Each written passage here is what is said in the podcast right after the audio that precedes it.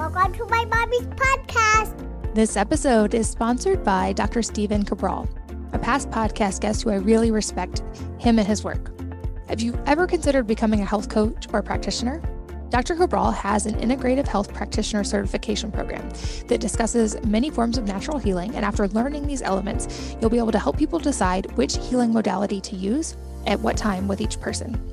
It has seven integrated disciplines, including Ayurvedic medicine, which is the science of life, bioregulatory medicine, traditional Chinese medicine and herbalism, Eastern philosophy, traditional naturopathy, and orthomolecular medicine, as well as functional medicine. So it's extremely intensive.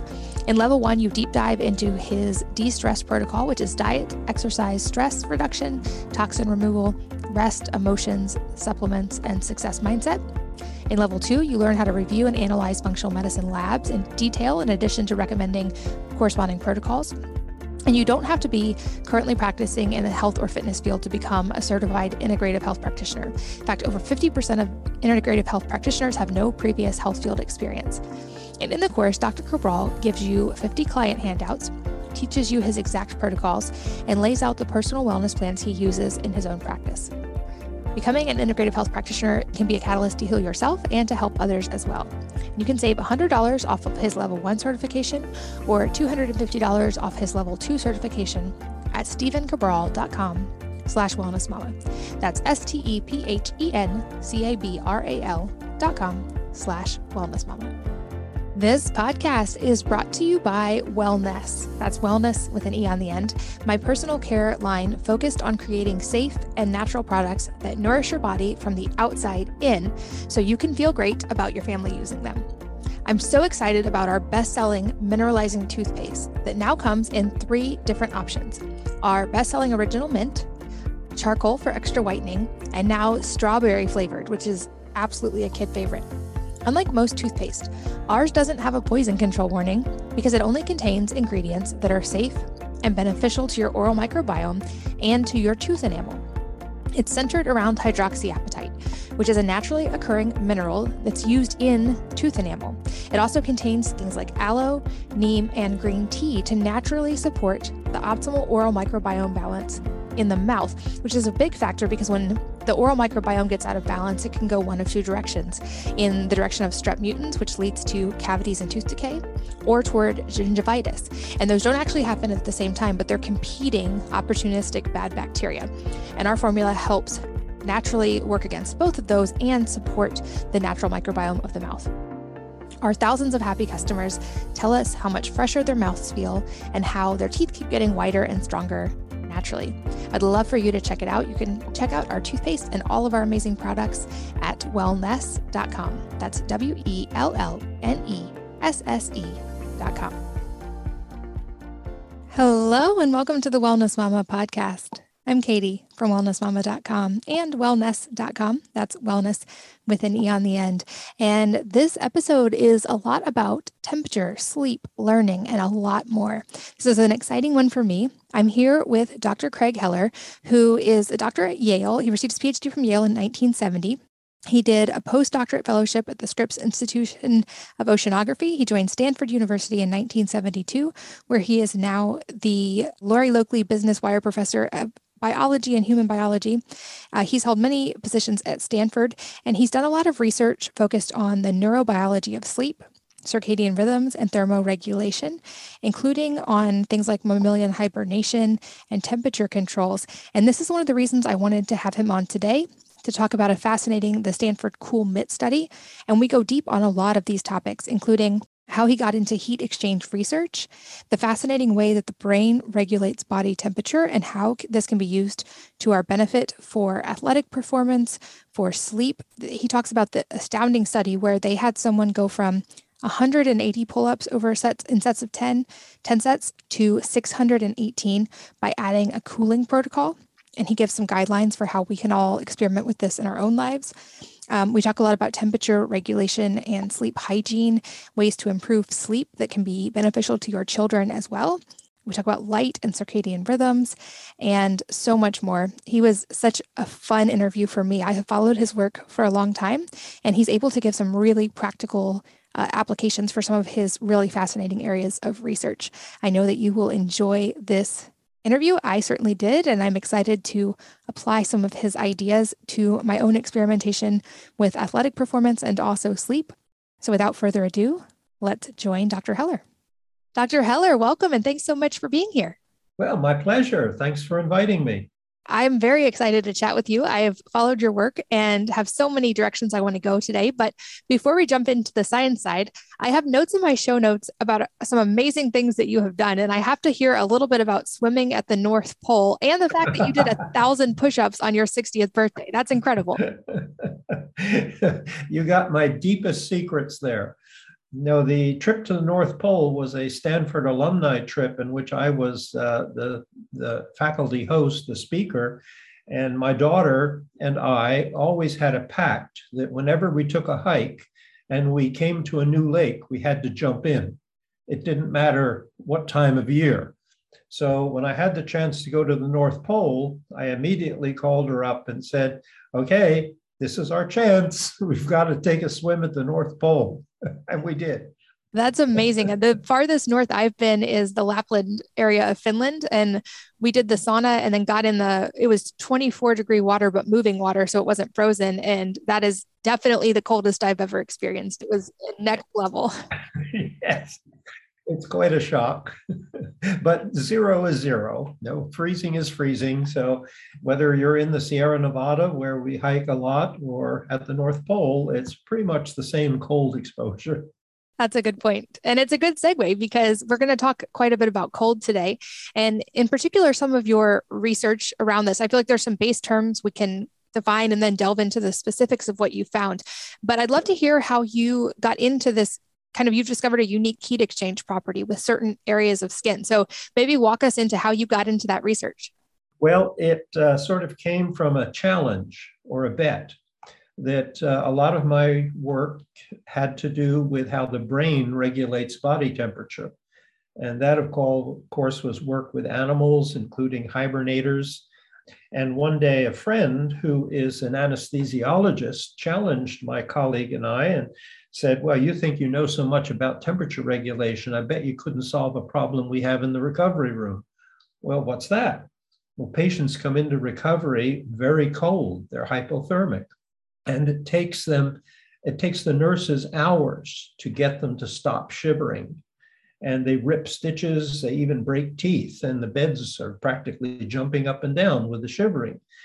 I said to my friend, you know, well, that's a that's a trivial problem. Well, no, it's not a trivial problem. It's a very difficult problem because when you're hypothermic in anesthesia, you're coming out of anesthesia, you are very cold and you constrict all of your blood vessels. You keep the blood in the core of your body, and therefore it's hard to get heat across the skin.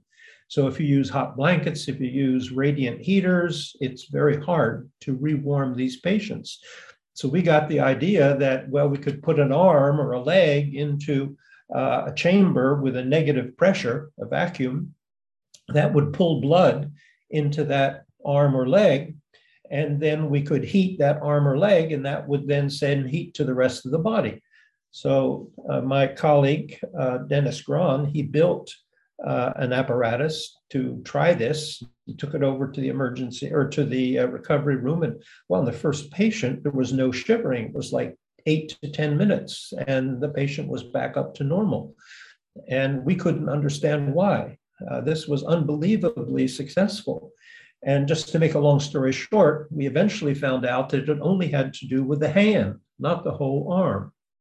And then we came to the realization that what we were dealing with was a mammalian adaptation for heat loss.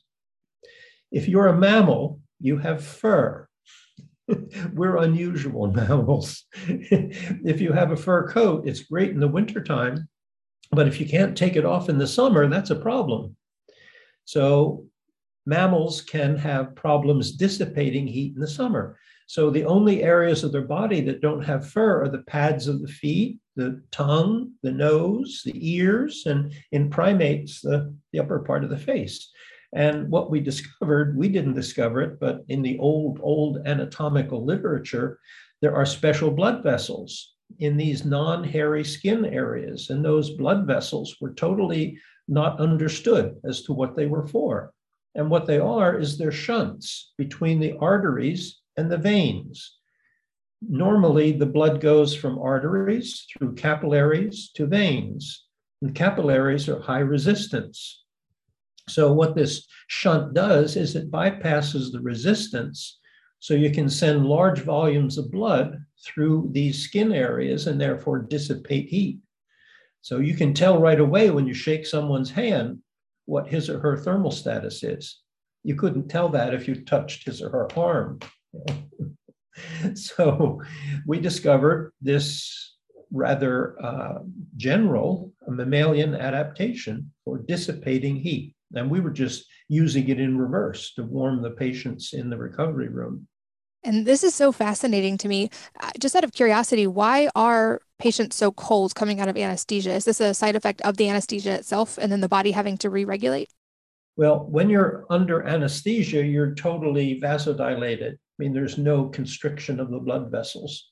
And also, operating rooms are generally cold so the, the surgeons and the nurses don't sweat. And, and also uh, they're not clothed and maybe they're being irrigated with fluids. So it's very common for body temperature to drop during anesthesia that makes sense okay and so i may butcher the pronunciation of this but from what i've read these are the glabrous regions of skin the yes, hands the, right. in the face okay it's essentially non-hairy skin now we think we don't have hairy skin, but we do. There are hair follicles in all of our skin except these particular areas. So we're unusual mammals, but we have the same anatomical structures. And they're unique because the blood can go straight from, they, they basically skip the capillaries. It can go straight from veins to arteries. That's right. Uh, goes actually from arteries to veins. Arteries to veins. Yeah. Got it. And then that cool blood, that cool blood goes right back to the heart. And from the heart, it goes out to the muscles that are working. Okay. So you're cooling the muscles from the inside out rather than from the outside in. And so with anesthesia, you guys found this in an ability to warm. But on the other side of this equation, it has some really cool implications because of its ability to actually cool, from what I understand. And I know there's some amazing research on this, but essentially, I guess my top level understanding is it's that heat of the muscles that's one of the limiting factors during exercise that kind of leads to that feedback mechanism and tells us to stop, and that we can kind of use this same thing to our advantage in the other direction? You're good. That's a great explanation. Yeah, absolutely. Another feature of being mammals is we have a high body temperature. So we're up around 37 degrees, that's centigrade, or 98.6 Fahrenheit. And when we exercise, our temperature goes up. And we don't have a lot of scope. If we get up to 40 degrees, 39 or 40 degrees centigrade, or 100, 101 degrees Fahrenheit, uh, we're in trouble. That definitely is a uh, danger zone for, for humans, and that's called hyperthermia. So it's very easy with heavy exercise, uh, and especially in a hot environment. Think of uh, ultra marathoners in Death Valley. You know, they are really, really taking it to the limit and challenging their bodies. So if you can get that heat out of the body, the muscles can keep on working. And we discovered that because we had a we were interested in seeing what the right parameters were for extracting heat. In other words, what should the temperature be? What should the vacuum be? What should be the flow rate and so forth? And I, we had a uh, research assistant who was a gym rat and he would go to the gym at night after work. And so we said to him, why don't you do your workout here in the lab? And that'll raise your body temperature. And then we'll see what are the best parameters for extracting that heat. So he was doing pull ups. He was doing 10 sets of pull ups to muscle failure with three minute rests. And then at the end of that series of 10 pull ups, we would measure his temperature and apply our prototype devices to extract the heat. And one day, after we extracted the heat, he went back to the pull up bar and did the same number of pull ups as in his first set. And we said, Holy crow, what does that mean? The fatigue is gone. And it had to do with the uh, temperature of the muscle. That's what we discovered. So we then started cooling him after every other set of pull ups, and his performance plateaued to a certain extent. So he increased his work volume dramatically from one day to the next. And I got to read a summary of that study, and it was really astounding to me because this was not a small, just like marginal improvement. This was a, a drastic difference in performance, even without a lot of rest days in between or any of the normal things you would think would be necessary. Right. So, just to give you the numbers, in that one particular initial discovery, when we started cooling him after every other set of pull ups, he went from a total of 180 pull ups, which is already amazing, to 618. 618 pull ups in 10 sets. it's remarkable. That really, really is astounding. That's almost what almost a 4x increase, yeah. just which really speaks to essentially understanding that it's not necessarily the muscle strength that is the limiting factor in these workouts it's that heat and that and, and is from what we can tell in the data is this a safe way to actually manipulate that like cooling the body actually lets the body safely perform at that level right you cannot lower the body temperature by this technique the, these vessels will shut down if it gets too cold that's why putting your hand in a bucket of ice water won't work it just shuts down the heat loss. So it's safe from that regard. You can't induce hypothermia. So the danger is that if you get to too high levels of performance, you actually start doing damage to your tendons and ligaments. Uh, so it's good to have coaches and trainers to protect against that.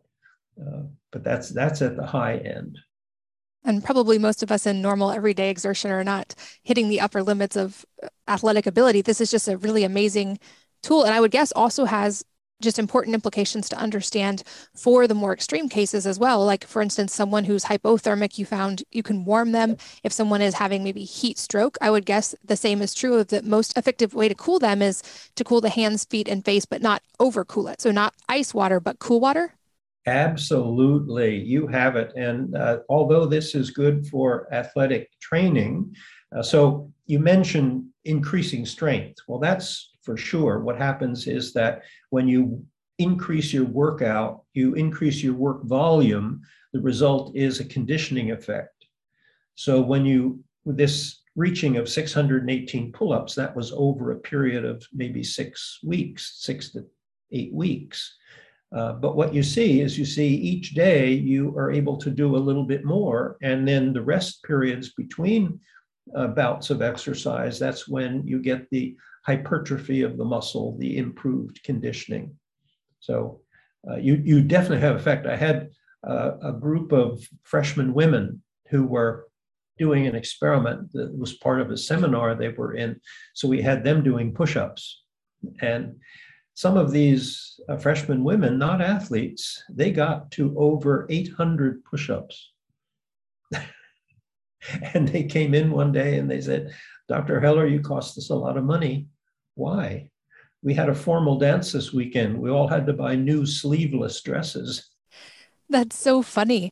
And I'm curious, do we have any best practices based on the research you've done of the best ways to incorporate this? I work with some athletes in increasing their athletic performance. I'm also personally on a journey of getting stronger in weightlifting. And then I have kids who are athletes. So it makes me curious of how can we use this in our own lives? Like, are there best practices for how long or what temperature or what that protocol looks like?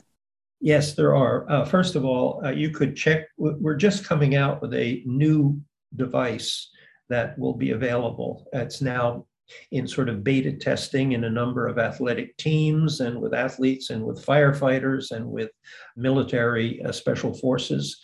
But you can check it out at, at the podcast uh, at the website coolmitt.com, C O O L M I T T.com. And that gives you an idea of what is available now or will soon be available and how it's best used.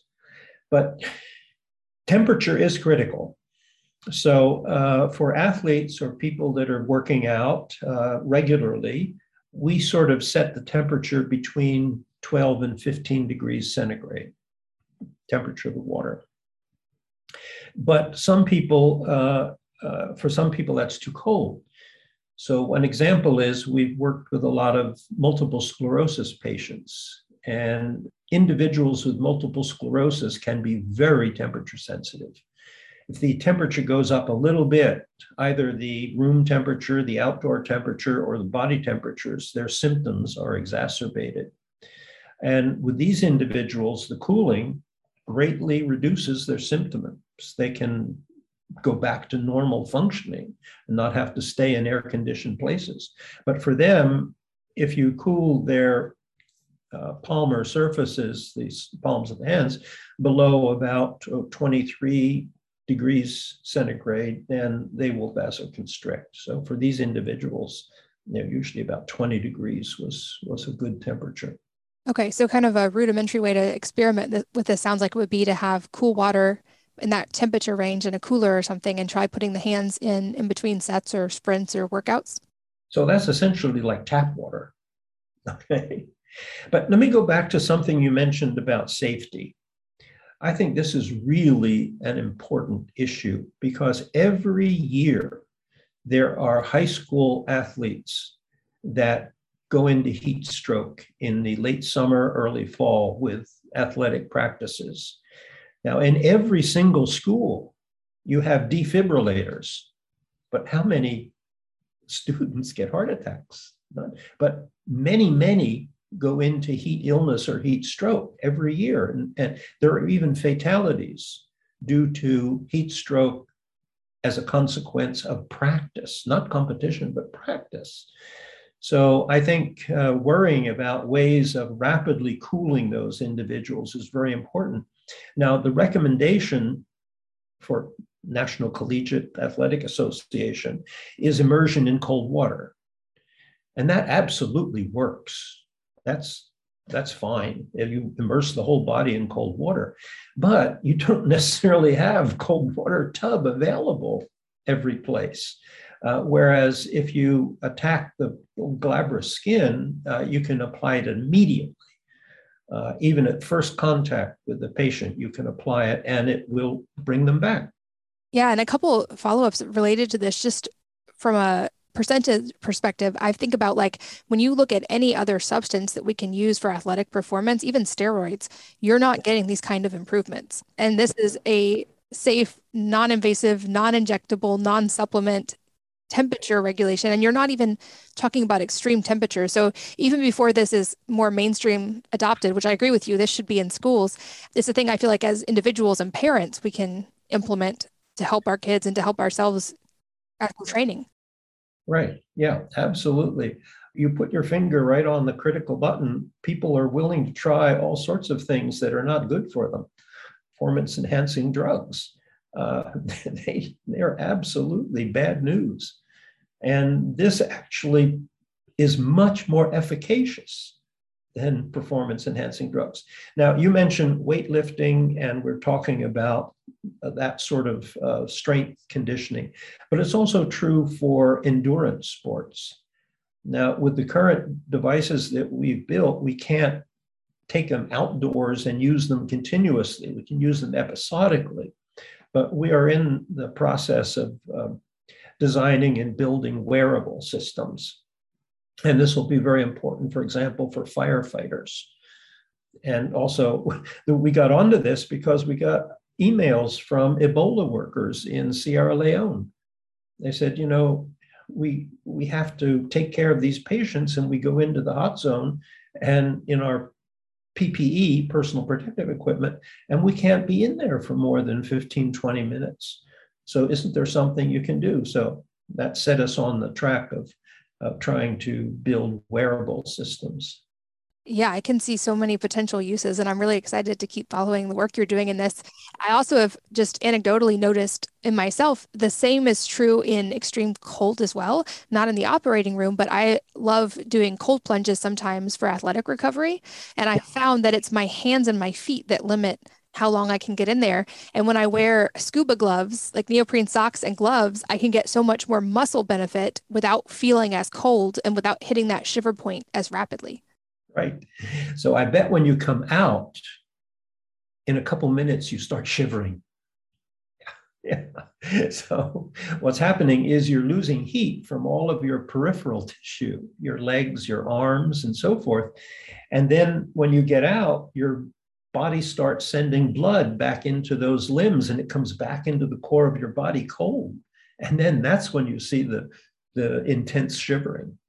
That makes sense. And obviously, we've gotten to delve into the athletic and performance benefits of this, but there's so much more related to temperature than just athletic performance. And I know you've done research in other areas as well, and that there's some crossover here into the sleep world which I think will be a good segue. I know I'm a big fan of sleeping with a chili pad, which cools my sleep environment. And there seems to be some well established data on sleep temperature affecting things like deep sleep, for instance, and sleep duration and number of wake ups. But let's just start broad and talk a little bit about your sleep research as well. Well, the sleep research is uh, quite varied. And a uh, long time ago, we did research on temperature and sleep and what happens uh, to our regulation of body temperature during sleep. Most recently, my sleep research has to do with the role of sleep and circadian rhythms in learning and memory. And specifically, we're working on uh, Down syndrome, which is a condition that's very, very uh, it's it's the most common genetic cause of of cognitive intellectual disability. So we've been working in that area. But going back to temperature, one of the interesting things that was our first discovery was that, uh, you know, we have two sleep states. We have REM sleep, rapid eye movement sleep, which is when we have vivid dreams and nightmares. Okay. And then we have non rapid eye movement sleep, which is about 80% of our sleep. And one of the interesting things we found a long time ago was that during REM sleep, we don't regulate our body temperature. The internal thermostat is turned off. So that is just a side of side comment. During non-REM sleep, we do regulate our body temperature, but at a lower level than during wake. So the thermostat in the brain is set to a lower level when you go to sleep. Now, if you go to sleep and you're feeling cool in the evening, which it's likely, uh, you'll pull on lots of covers. Okay. And 15 minutes later, you wake up sweating because what's happened is you've insulated yourself to the temperature of your body, your regulated temperature before sleep. Your thermostat gets set down, and now you're too hot. So it's true that a cool environment is much better for sleeping. And the reason for that ties these two areas of research together. What happens when you're too hot in bed? You stick out your hands or you stick out your feet from under the covers, right? so if you're in a warm environment, that doesn't help. But if you're in a cool environment, that makes it possible to come back into the regulated temperature that your brain is telling you you should be at. That makes sense. And I've read how there's that uh, mammals have that adaptation of the, our body temperature does tend to go up, I think, a little bit during sleep, which I've heard it explained. It came from sleeping on the ground and that the temperature in the ground would bring your body temperature down. So we developed that adaptation to heat the body. But now we're sleeping in these temperature controlled environments. And like you said, we get hot in the middle of the night.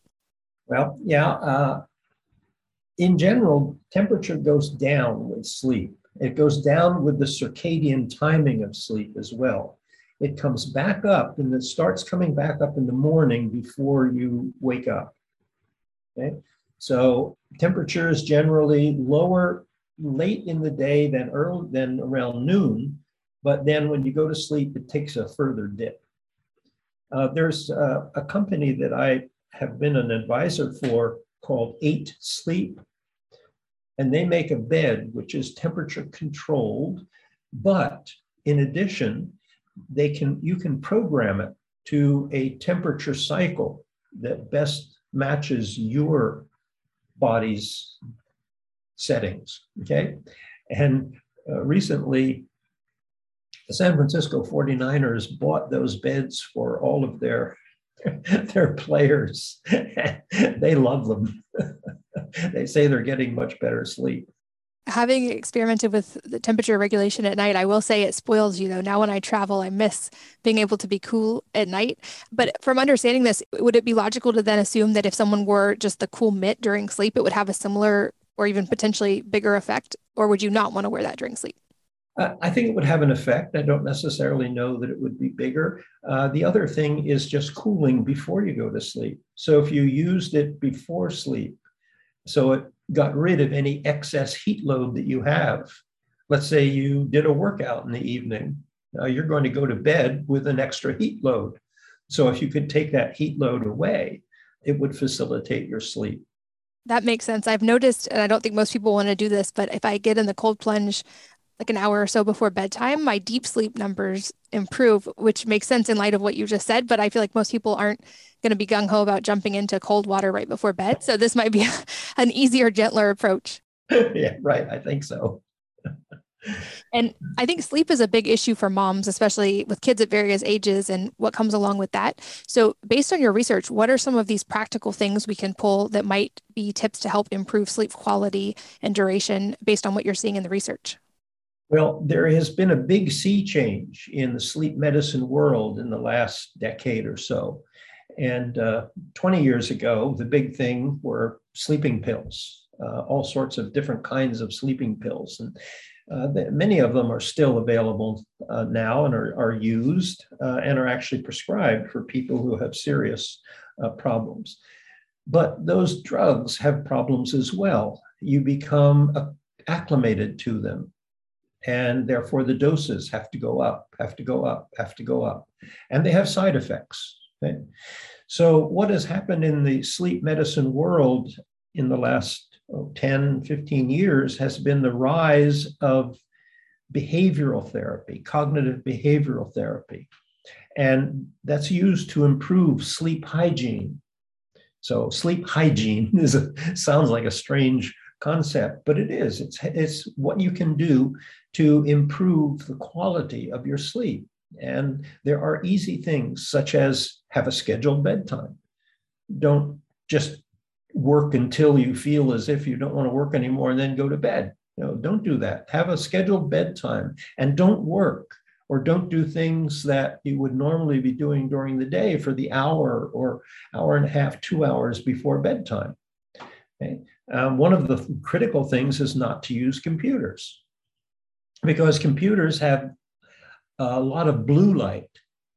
And what blue light does is it phase delay in the evening, exposure to blue light phase delays your circadian system. So it makes you react as if it's not as late as it really is. Okay. So you don't want to phase delay your circadian system. You want your circadian clock to favor sleep at the right time. Uh, another thing is just maintain a specific sleep environment. And this is called contextual conditioning, so that you only associate the bed, the bedroom, with sleep and sex. That's it. You know? No work you don't uh, use your bedroom as an office. Uh, now, for people who live in uh, efficiency apartments, that might be difficult, but there are ways you can do it with setting up the room. And of course, the critical thing is your own behavior. Turn off the computer an hour before bed. Don't try to be thinking right up until bedtime and then expect your brain's going to shut off and go to sleep. And I've noticed that light manipulation in the morning also seems to have a big influence on sleep patterns as well. And I tell people this a lot. It's a free, seems so simple and it has such a profound impact. Just going outside, even if it's a cloudy day, just going outside when you wake up, it starts that clock. Oh, yeah. Outside light, even on a cloudy day, is hundreds, not thousands of times brighter than your inside light. We don't realize it because our eyes rapidly adjust to the light level. But when you go outside, you get much, much greater visual stimulation, uh, light stimulation. And uh, early morning light, uh, along with exercise, is great for keeping your circadian clock synchronized. Your circadian clock is not running at exactly 24 hours.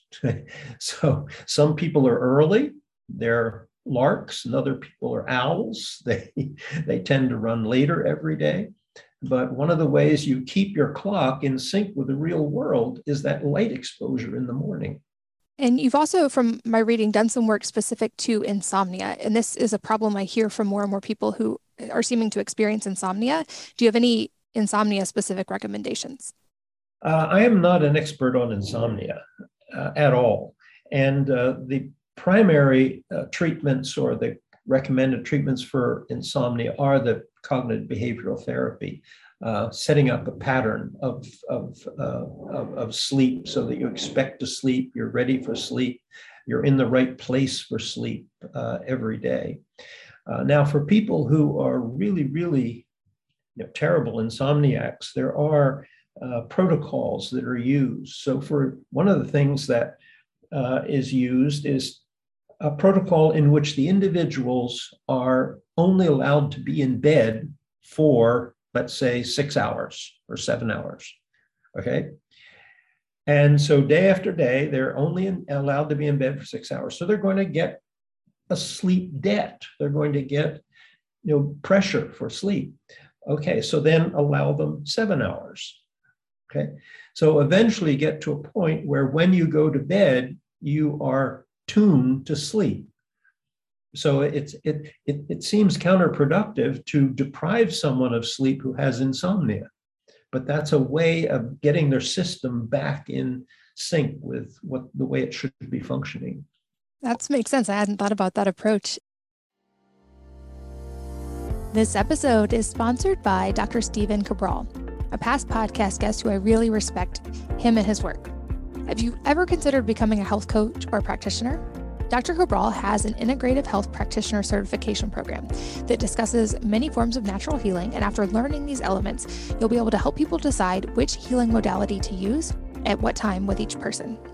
It has seven integrated disciplines, including Ayurvedic medicine, which is the science of life, bioregulatory medicine, traditional Chinese medicine and herbalism, Eastern philosophy, traditional naturopathy, and orthomolecular medicine, as well as functional medicine. So it's extremely intensive. In level one, you deep dive into his de stress protocol, which is diet, exercise, stress reduction, toxin removal, rest, emotions, supplements, and success mindset. In level two, you learn how to review and analyze functional medicine labs in detail, in addition to recommending corresponding protocols. And you don't have to be currently practicing in the health or fitness field to become a certified integrative health practitioner. In fact, over 50% of integrative health practitioners have no previous health field experience. And in the course, Dr. Cabral gives you 50 client handouts, teaches you his exact protocols, and lays out the personal wellness plans he uses in his own practice. Becoming an integrative health practitioner can be a catalyst to heal yourself and to help others as well. You can save $100 off of his level 1 certification or $250 off his level 2 certification at stephencabral.com slash wellness mama. That's S-T-E-P-H-E-N-C-A-B-R-A-L dot com slash wellness mama. This podcast is brought to you by Wellnesse. That's wellness with an E on the end. My personal care line focused on creating safe and natural products that nourish your body from the outside in so you can feel great about your family using them. I'm so excited about our best selling mineralizing toothpaste that now comes in three different options our best selling original mint, charcoal for extra whitening, and now strawberry flavored, which is absolutely a kid favorite. Unlike most toothpaste, ours doesn't have a poison control warning because it only contains ingredients that are safe and beneficial to your oral microbiome and to your tooth enamel. It's centered around hydroxyapatite, which is a naturally occurring mineral that's used in tooth enamel. It also contains things like aloe, neem, and green tea to naturally support the optimal oral microbiome balance in the mouth, which is a big factor because when the oral microbiome gets out of balance, it can go one of two directions in the direction of strep mutans, which leads to cavities and tooth decay, or toward gingivitis. And those don't actually happen at the same time, but they're competing opportunistic bad bacteria. And our formula helps naturally work against both of those and support the natural microbiome of the mouth. Our thousands of happy customers tell us how much fresher their mouths feel and how their teeth keep getting whiter and stronger naturally. I'd love for you to check it out. You can check out our toothpaste and all of our amazing products at wellnesse.com. That's W E L L N E S S E.com. You also mentioned REM sleep being the time of dreams and nightmares. And this is actually a breakfast conversation recently at my house that I would love to be able to explain to my kids better. But why do we dream? What's happening to our brains during the dream states? Well, when we are in REM sleep, we are paralyzed. Uh, there's inhibition of all of the inform all of the commands going out to our muscles. So the supposed rationale for this, the evolutionary rationale, is that it prevents us from acting out our dreams. Okay? So, acting out dreams is not sleepwalking. Sleepwalking occurs in non REM sleep. But acting out dreams for someone who has REM sleep disorder, uh, they can injure themselves or their sleeping partners because of violent movements. They can get up from bed and start to run uh, and run into something. Uh, they can uh, do something very violent, like break furniture or put a their head through a wall. it's incredible what people can do with REM behavior disorder. So, to prevent that, or the reason we don't do that, is our muscles are essentially paralyzed uh, during REM sleep. And that also applies to some of the sensory input.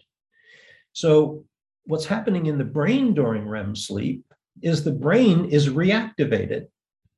So if you look at the electroencephalogram, the EEG, the EEG of REM sleep looks very similar to wakefulness because the cortex of the brain, the thinking cap of the brain, is reactivated. Okay. So that reactivation is independent of any feedback from muscles and any sensory input. So it's like putting the brain in neutral. It can just freely associate. And that's why we get these, what seem to be reasonable dreams when we're dreaming, but then when we wake up, we realize how bizarre they were. They're just totally unrealistic. But they may have components of things that were on our minds before we went to sleep, things that happened the day before. Uh, but it's a process, I think, of free association of information in the brain, not constrained by sensory feedback from muscles and joints and from eyes and ears and so forth. And I don't know if this is true. You can confirm or deny for me, but I've read that when we're sometimes when you're falling asleep and you have that experience of like jolting for a second, that that is the body kind of testing to see if you're going into that state of paralysis. Is that right, or is that uh, urban myth? It's probably a myth. Uh, and the reason is that, except in certain pathological conditions, we don't go into REM sleep immediately from wakefulness. Uh, we always enter sleep through non REM sleep. And then, after, well, uh, and, uh, when we go to bed, after about maybe 60 minutes, we'll have our first REM episode. Okay. And then it cycles throughout the night, about five cycles of non-REM, REM, non-REM, REM, and much more REM late in the night, a much deeper non-REM early in the night. So what you're thinking about or talking about is probably this drowsy state or what we call stage one non-REM sleep, in which there is still some association with wakeful experience and uh, all of a sudden you may realize you're falling asleep and then you have a, a brief arousal that, that you, you go back up to wakefulness.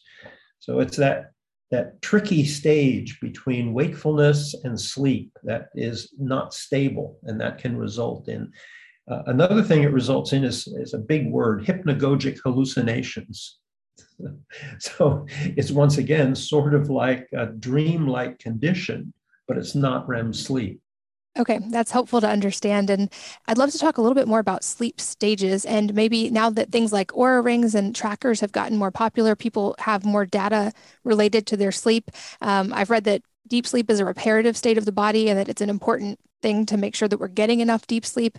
I've noticed in my own life, like I said, cool seems to help deep sleep as well as not eating too close to bedtime, getting morning sunlight. Um, but is that a correct understanding that we should be prioritizing this deep restfulness? And what are some of the ways we can hopefully lead to more and better quality sleep? Well, you just mentioned something very interesting, and that is uh, not eating too late. That has another effect, and that is weight gain. That the same number of calories eaten late has a much bigger effect on body weight than eaten earlier. So, uh, to maintain body weight, uh, even with no diet or what have you, if you take late eaters and you put them on a, a more reasonable schedule, like eating at five or six in the evening, you know, six, seven in the evening, uh, they will lose weight, even with without imposing any dietary restrictions.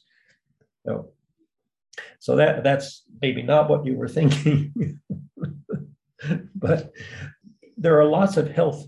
Well, let me just say this. First of all, we spend one third of our lives sleeping, but we don't know why. So I can't give you any definitive answer. I can give you answers that are partial, in other words, ideas about what sleep functions are and why we know that or why we think that. But there's no one who can say sleep is for this particular function. It probably has many functions. And we now are understanding that the evolution of sleep is much deeper than we thought previously. Because our primary way of studying sleep has been the electroencephalogram, the electroencephalogram is only good for mammals and birds that have a cerebral cortex. so they were it wasn't useful for studying turtles and, and fish and snakes and lizards and and uh, and other things. Uh, but now we're beginning to use different metrics for identifying sleep and characteristics of sleep. And it seems the, the farther back we go in the evolutionary history, the uh, more evidence we find for sleep like states. Now, whether they serve the same function in all animals, we don't know. Uh, so we're pretty much limited to studying uh, for functional studies. We are pretty much limited to mammals, but there's more and more studies being done on uh, other species such as fruit flies, um, zebrafish, and these are now popular models for studying sleep. Yeah, and shorter lifespan makes them easier to study. That's really fascinating about that. There, I know there's research behind that of not eating close to bedtime. And I know it's not as socially fun or easy to adapt often to our normal lifestyle, but I do notice the most difference when I stop eating by even like four or five in the afternoon. And it, when it comes to like time restricted feeding, doing that earlier in the day, which it seems like physiologically our bodies are designed to absorb and break down calories earlier in the day anyway and we have that longer digestive period where we still we think we're fasting but we still have food in our body. And so giving time for that before sleep. And i feel like any discussion on sleep and temperature i would be remiss not to ask and i have a note to ask you about hibernation and bears. I know a totally a deviation there but i'm so curious just to hear a little bit about that. Oh yeah. Uh, so i've done a lot of work in my in my career on hibernators but almost all small hibernators because you can maintain them in the lab. So, ground squirrels and chipmunks and uh, hamsters and so forth.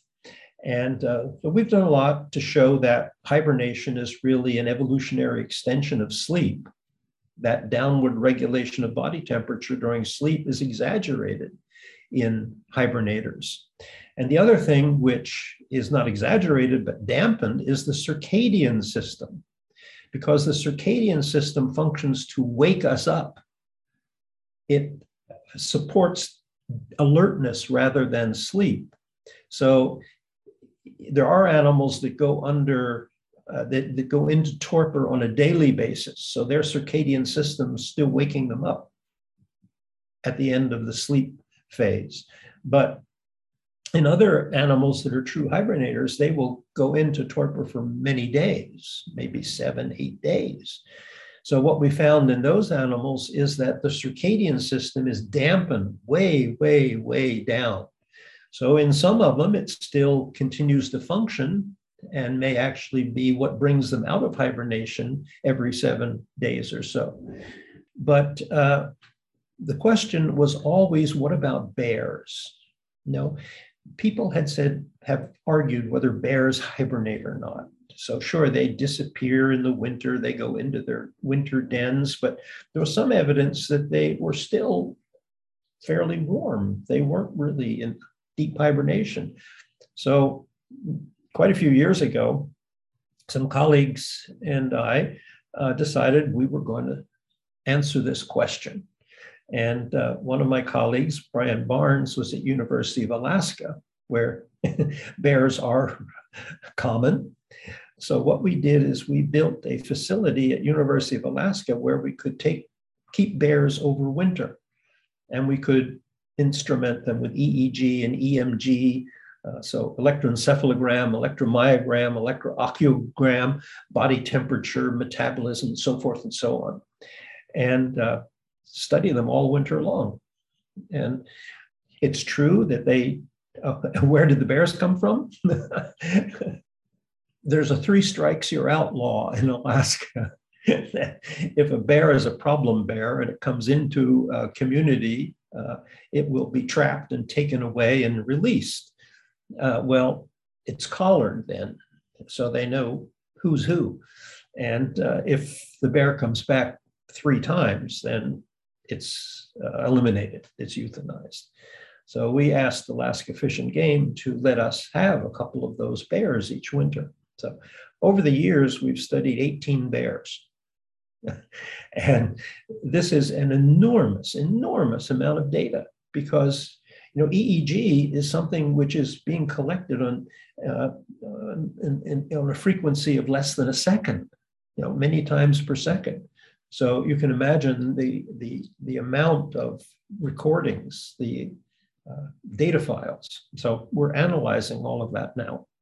But what we found is uh, the bears do go into torpor, but they go down only to about oh, 32, 33 degrees uh, body temperature.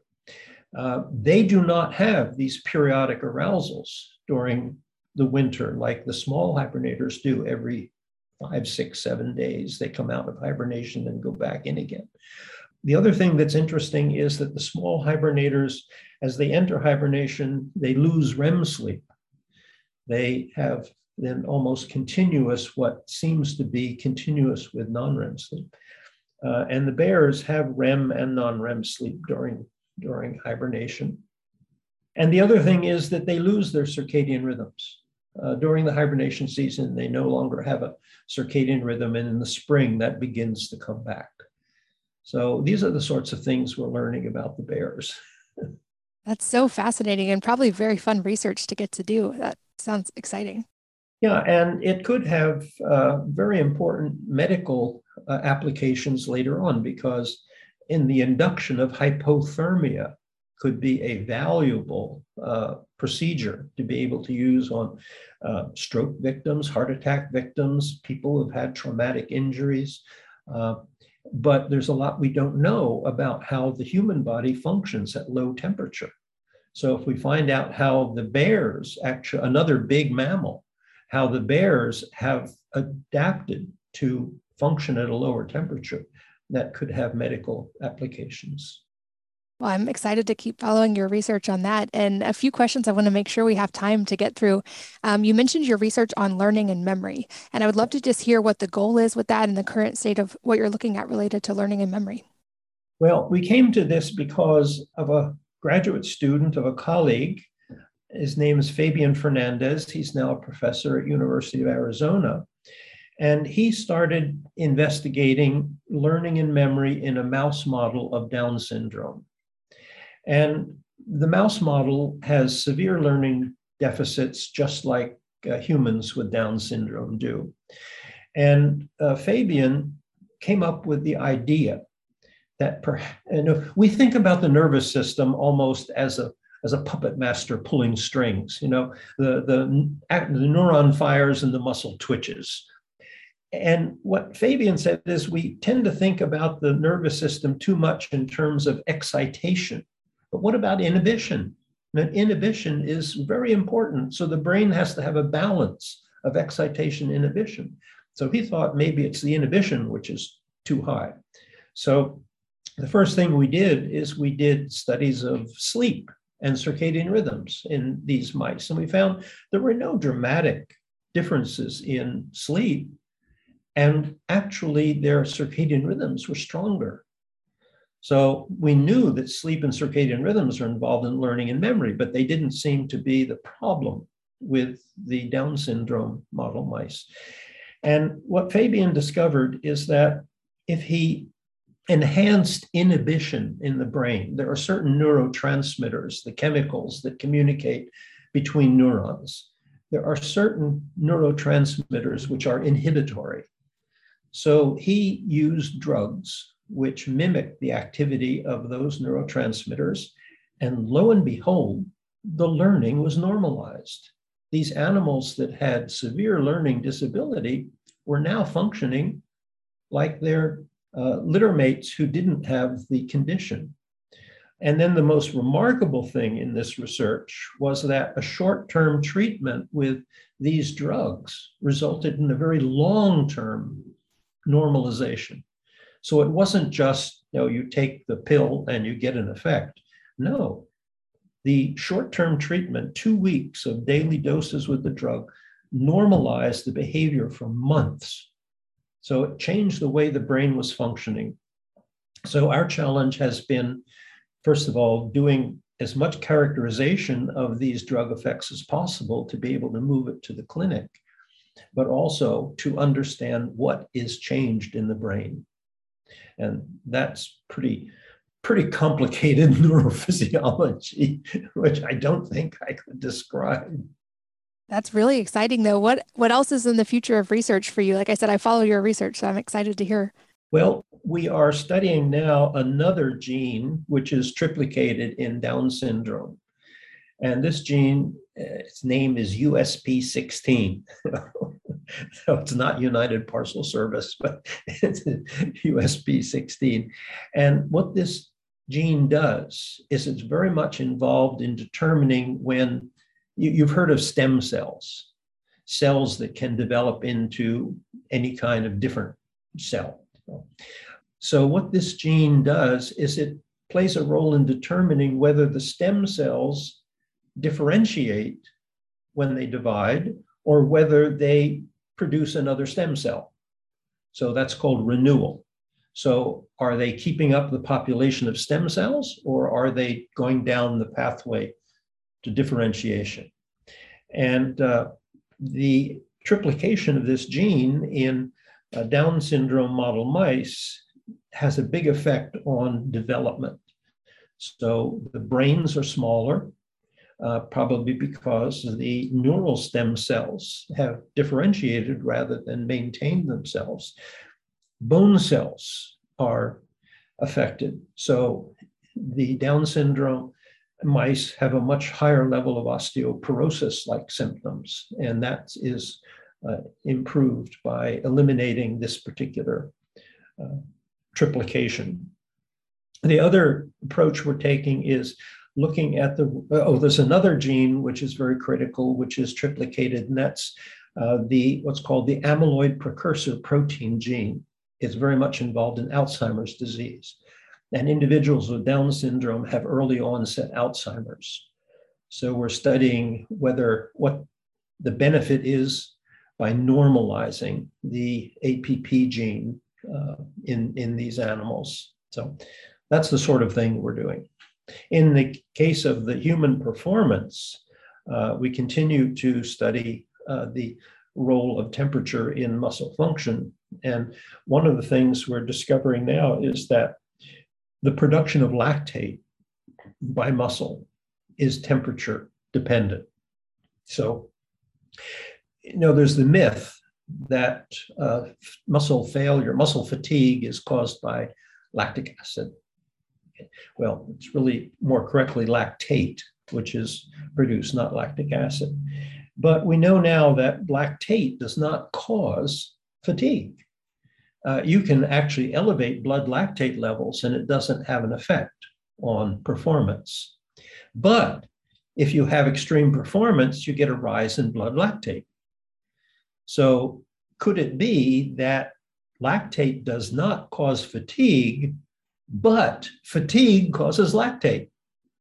And what is it about the chemistry, the energy chemistry in the muscle that results in that elevation of lactate? What we find is that the lactate threshold, the threshold of activity that you start seeing rise of lactate in the blood, is a function of body temperature. That if we start people exercising in a low body temperature, they go a lot longer before they start showing this increase in lactate. If they start at a high body temperature, lactate comes up very quickly. So we're studying essentially what the significance of that is. So it's clearly a biomarker of fatigue. And if we could use that as a biomarker, we could perhaps improve conditioning protocols. We could design conditioning protocols that didn't cause fatigue so rapidly. And that circles back to where our conversation started. I'm very excited to continue following that work and also to experiment with this myself, just anecdotally, as I try to get stronger and lift weights and with my kids as athletes. Um, like I said, I've followed your work for a while and it was an absolute honor to get to hear more about it today. A couple last wrap up questions. The first being if there is a book or a number of books that have profoundly impacted your life, and if so, what they are and why. Well, I read very widely, so I can't say any one book, but I tend to like to read novels because they tell me about conditions of the world, conditions of life that are not in my experience. So it broadens my knowledge of what's happening in nature and in the world. I like to read books about uh, incredible human performances like Arctic exploration or uh, something that is just you know, amazing because that I enjoy learning about what the real limits are or aren't for, for human performance. And then perhaps this is not what you might expect to hear. Uh, one of the books that's had a huge impact on my life is my own book. I have a textbook with other authors called Life, the Science of Biology. So we're now going into our 13th edition. So, why does this have such a big impact on me? It forces me every few years to update myself in my field broadly. So, if I hadn't had that book to worry about, I probably would have narrowed, narrowed, narrowed my work and my interests and uh, fallen way behind in understanding other areas of my field in general. That is definitely a new recommendation. I'll make sure that's linked as well if I can find it online. And I'll always keep up. I love that. Um, where can people follow you and your work if they want to keep learning more from you or see your research? Well, that's a good question. Um, I don't know. I I am not very good at keeping up a website. Uh, but we are building a website now for our Down research work, and it's essentially uh, the Down Syndrome Research Center at Stanford. So uh, that can be pulled up. Uh, and Cool Mitt uh, site is going to be posting all of our work. It posts already the work that we've done, so you can access the scientific papers, the studies that we've done uh, through that particular access. I'll make sure that's linked in the show notes for you guys listening, wellnessmama.fm. And perhaps we can do another round one day with some updates and research as things go along. And then, lastly, any parting advice for the audience today that could be related to anything we've talked about or entirely unrelated life advice? Sure. One bit of advice I give my students is follow your interests. Don't let other people tell you what you should be doing follow your interests because it's when you are interested in what you're doing you'll do your best work. So then you might ask what can what restrictions should be put on that. And that reminds me advice that i always gave my daughter when she was growing up and she hated it. And this came from the musical hair this old musical of hippie days and the quote from the musical was Do whatever you want to do, be whatever you want to be, just so long as you don't hurt anybody. I love it. I thought that was very good advice. And the other advice I'd give you is sleep well. Sleep is important. There are three pillars to health diet, exercise, and sleep. And we tend to be pretty good about our diet and pretty religious about our exercise, but we're always ready to sacrifice sleep when there's something else we think we should be doing. And that's not good. Well, that's a perfect place to wrap up. Thank you for sharing your time today and for all the work that you're doing. This was such a fun conversation, and I'm very grateful to you for being here.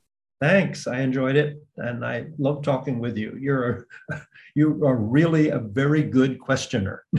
you understand what what we're talking about.